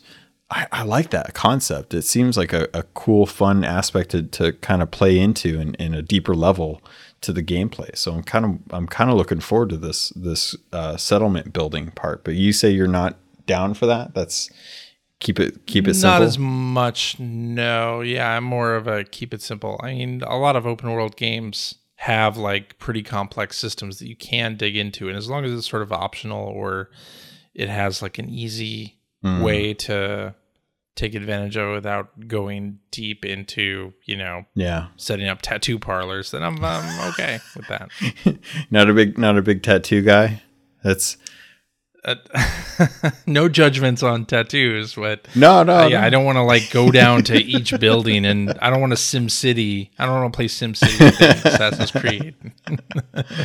so, you know, you you. It's funny. I know you're just kidding, but how do you how do you think this plays into the Assassin's Creed world? Like, do you think that like it because at this point i'm wondering why they even called it assassin's creed because i'm not seeing anything yeah. that makes me really link it to what i understand of most other assassin's creed games i know right like it's kind of like, weird what was black flag was like uh you worked for a game company or something and they were mining memories yeah uh of, but yeah they're always sort of current day or uh you know not too distant future scenes in the Assassin, previous Assassin's Creed games, but I don't think the more recent ones have had a lot of that, if any at all, really. Yeah, it, it so, makes makes me wonder if they're kind of getting away from the idea of of the Assassin's Creed as a group of people who are trying to preserve history. Yeah. And trying to be like, all right, this is these are the foundations of the Assassin's Creed across the world and just kind of giving you like like building out the history instead of visiting the history. Maybe that's I, mm. I, don't know if that's coming across the way I want it to, but it's it's so weird. I'm so confused yeah. as to to like how this game is going to to tie into the Assassin's Creed story, but I've never I've never gotten to play many of them. Like I said, I, would only played a little bit of Black Flag, uh, so I, it's not like it's a, a big breaker or you know big deal breaker for me if they don't really tie it in.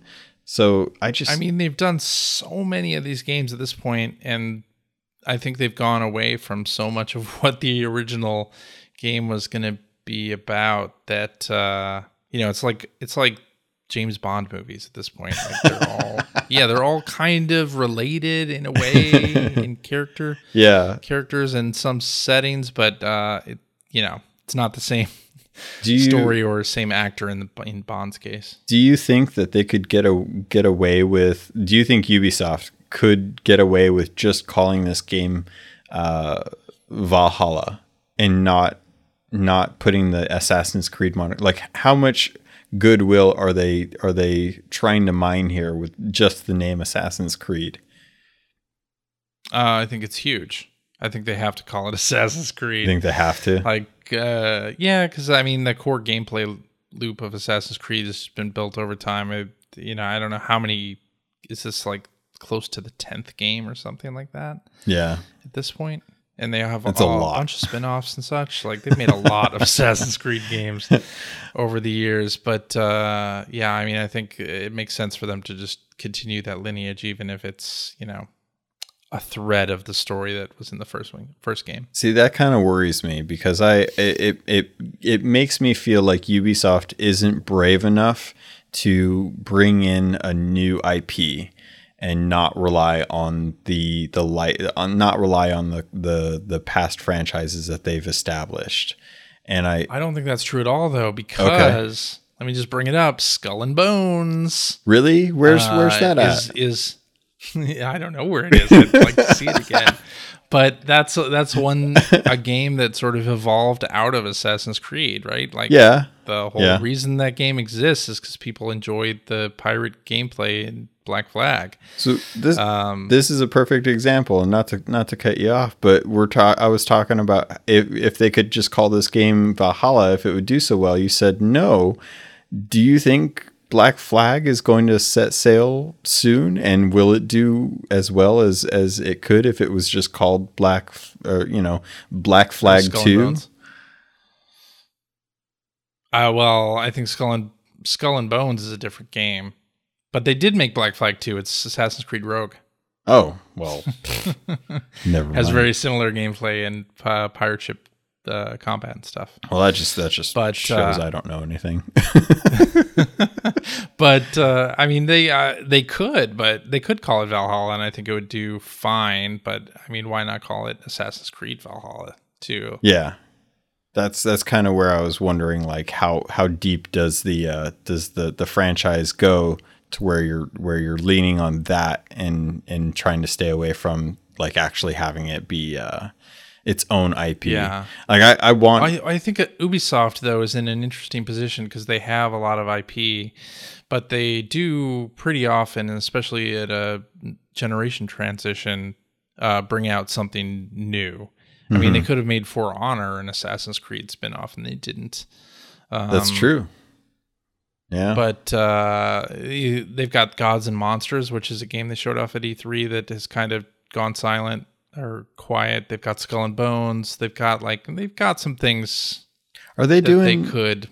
They're put out. They're the ones that are doing Beyond Good and Evil too, right? well, maybe someday if that game ever comes out. But uh, yes. Okay. Yeah, I was trying to. I was trying to remember. They were the ones that actually announced that. Um, yeah.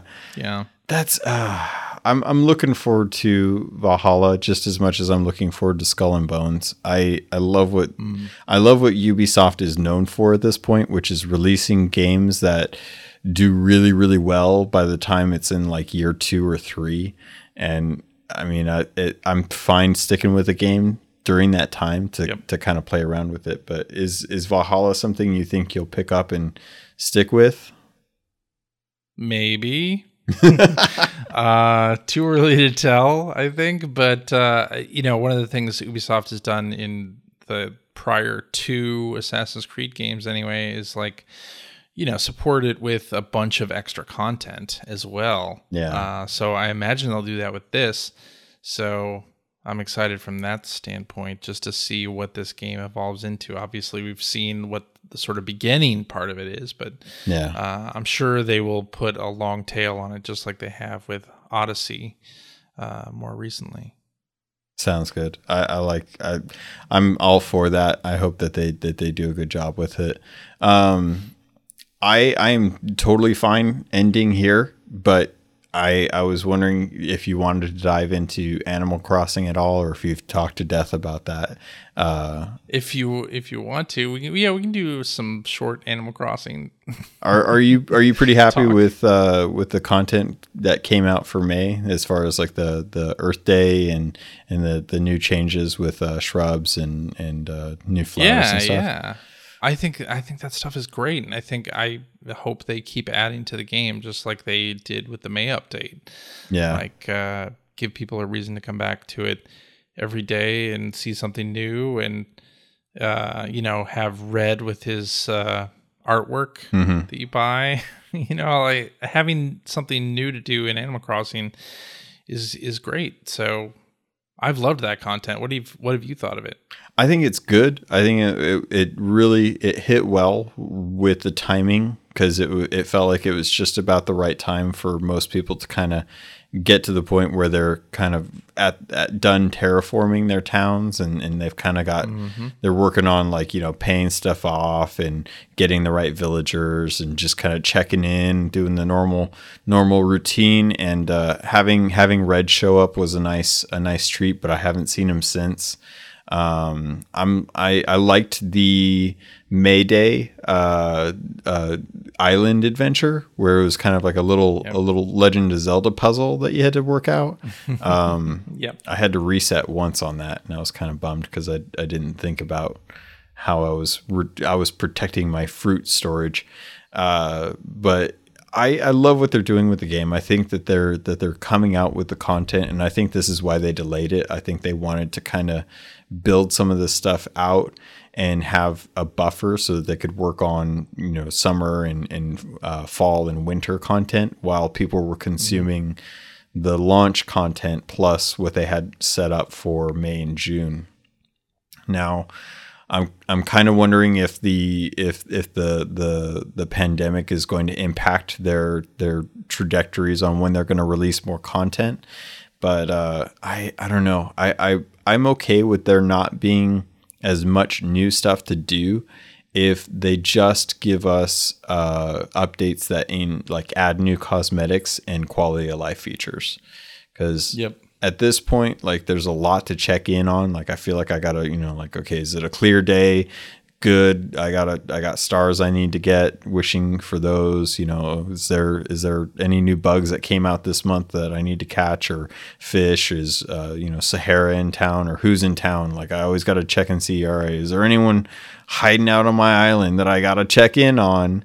to see like is this a good day to go because and and and I just haven't had as much time to do that whilst like checking my mail, checking what's in the shop, buying what I can in the shop, checking into the uh, to the the Nook mileage app thing, talking to to Sable in in the Able Sisters thing, and I, and it's like that I'm starting to notice like my chores list is is getting to be higher and higher. Like I haven't gone and done, I haven't gone and done Nook Miles Island in probably three weeks I can't. Same. Yeah, same. I, I haven't really had the need since I've been able to to get the the turnips and turn those around for gold. Uh, I haven't really needed the the supplies anymore because I'm not really building anything because I'm just buying the the cool stuff.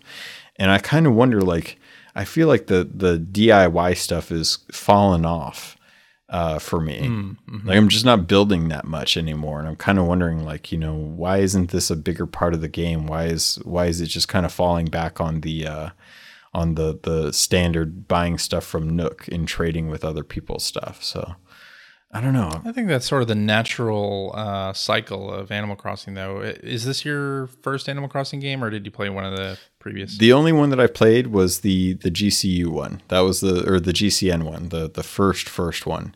And GameCube. Yeah, okay. the GameCube one was so bare bones that you know the highlight of my yeah. day was taking my Game Boy Advance and loading up to Captain's Island and going out right and and hanging out on the island and getting a bunch of junk and coming back home. Like that was the highlight of my day for for when I went out to to go to class or something.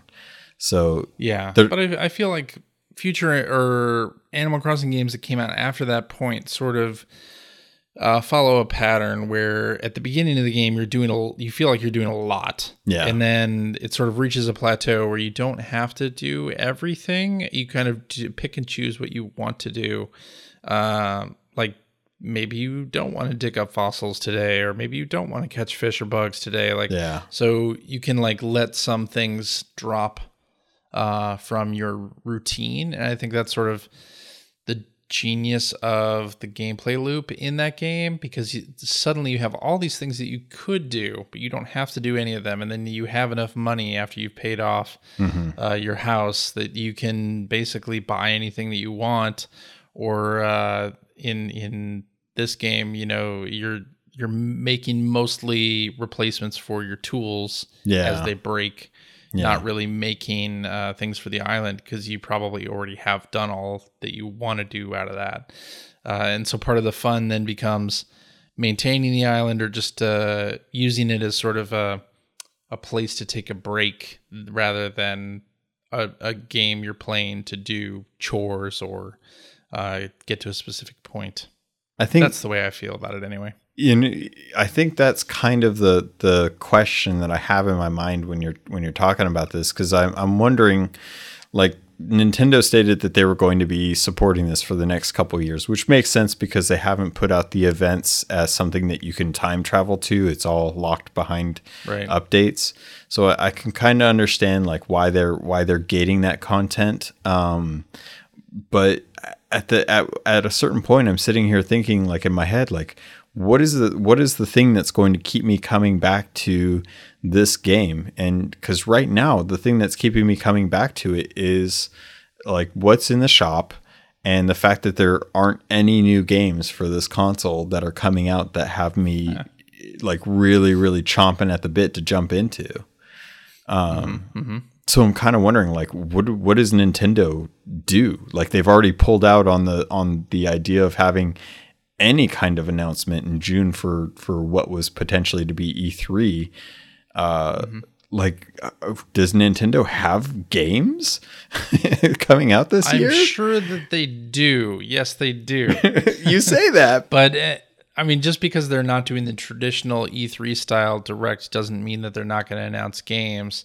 Um, you know, we have at least two more release dates uh, known. Yeah. In uh, Xenoblade Chronicles yep. uh, Definitive Edition and then uh, Clubhouse Games. Yeah. Uh, well, we do. So we have those. We do have. I know. I know. We've got the Bioshock collection. We've got the Borderlands collection. Yep. We've got the. Yep. Um, I just blanked on what was that other one that's coming out. That's isn't there another collection by uh, Burnout? Burnout. It's Burnout. Yes, Burnout's Paradise. Yeah, which I'm not getting into. I'm not getting into that. Me neither. No. Um, and I know we're getting. Uh, I know we're getting Outer Worlds in June.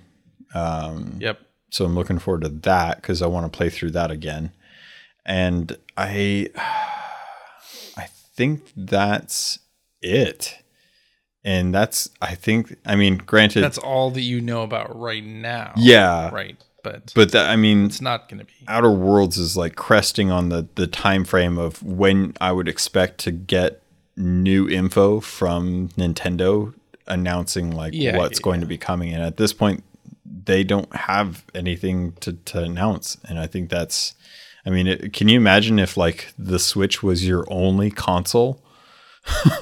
like, mm, it, no, I don't want to imagine. That. Yeah, it, it would be a little. It'd be a little painful to think like you have a Nintendo podcast and this is all you talk about. Like, what are you going to talk about?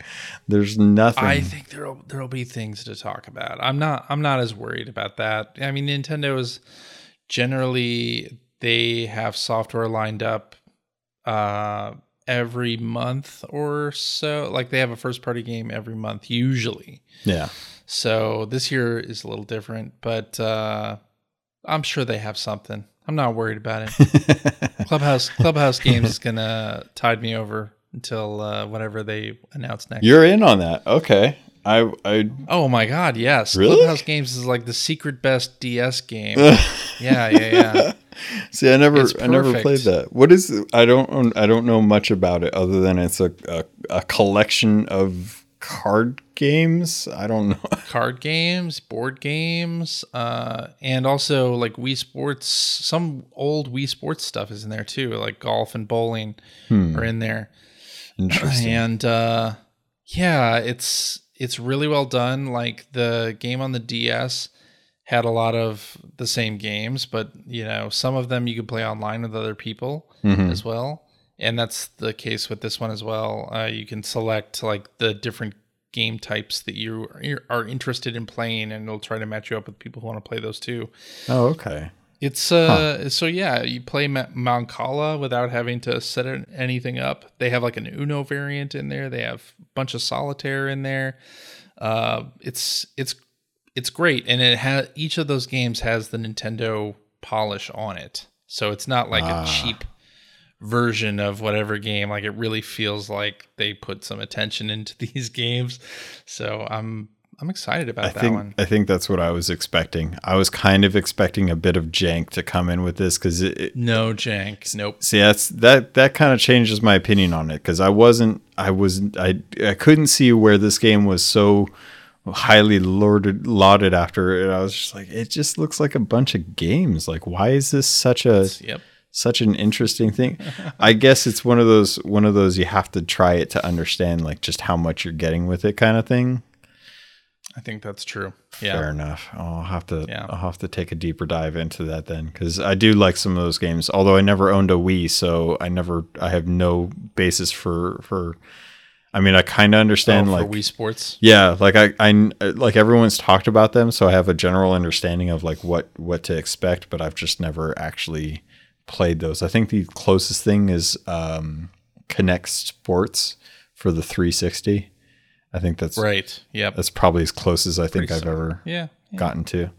Um, awesome. Well, that's pretty much everything. I mean, there's a ton that I could talk to you about, but I know it's already I'm already way later than what you were expecting to to to be up at. So, um, unless there's something that you wanted to to shout out that that I completely missed, um, I think that's uh, no, I think probably so. good.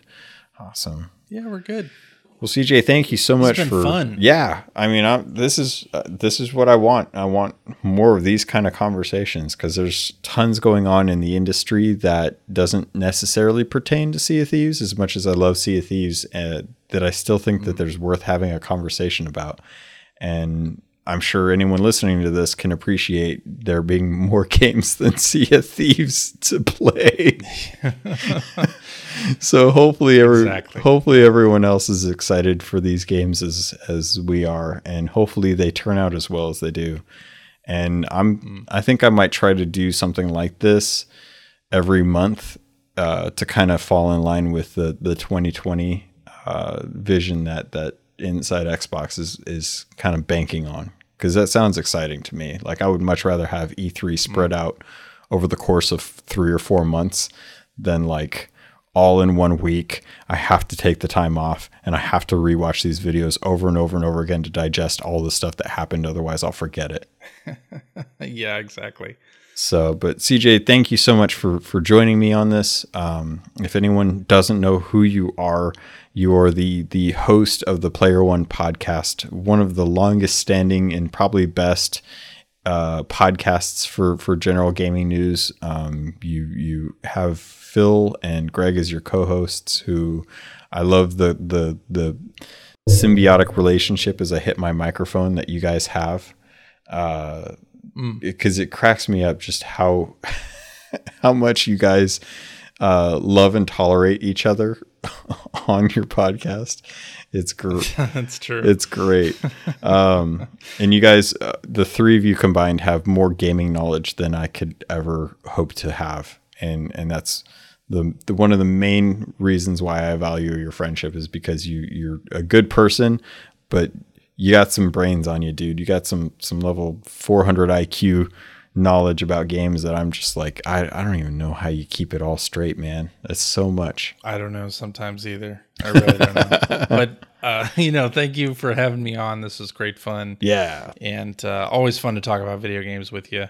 I appreciate and it. We should uh, do this again sometime, whether it's recorded or just on the seas. Yeah, I can't wait to. Get, I, I got to get back on the seas, man. I I was I've been loving them leaderboards. I've been checking them every day to see like if I've fallen in some areas, and I'm like.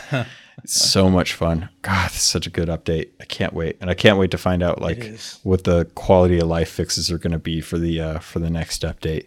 I got to go jump into. Same. I think I think Insider got updated, so I might have to jump in there soon see what's going on.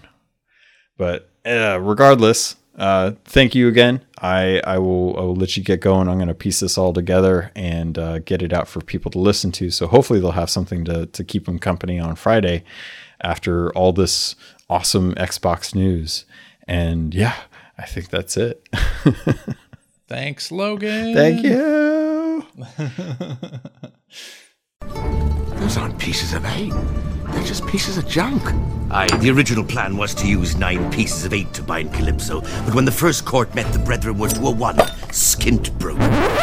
All right, pirates, that's going to do it for this episode of Shore Leave. I hope you enjoyed it. I hope you liked it. If you didn't, it was free and you didn't have to listen to it, but you did anyway, and I can't give you that time back, but I still love you for that. If you want to get a hold of me, feel free to do so at captlogan at gmail.com. If you want to uh, reach out to me on Twitter, you can always do so by at CAPT underscore LOGAN. You can always reach me in the Discord. I am always hanging around there, keeping an eye on things. If not, my mods are for me. Just be be sensible. I, I want to make sure it's a good place for kids to hang out, you know? I, I just want to have a place where you can not have to worry about who's looking at what without anyone getting offended. And uh if that offends you, don't worry about it because you don't have to join. But I still want people to join because it's a great place and there's some awesome people out there. And pirates, with that, that's going to do it for this episode of Sh- uh, Shore Leave. I will have another one of these in the future uh, as more information comes through uh, Xbox and throughout the industry as we kind of move forward into the summer to see how things go. I will be back with another episode of Keelhauled this weekend. Expect that on Monday. And my guest, with everything working out, should be Sightless Combat. I hope you enjoyed this. Pirates, thank you. I love you. And I look forward to sailing with you on the Sea of Thieves.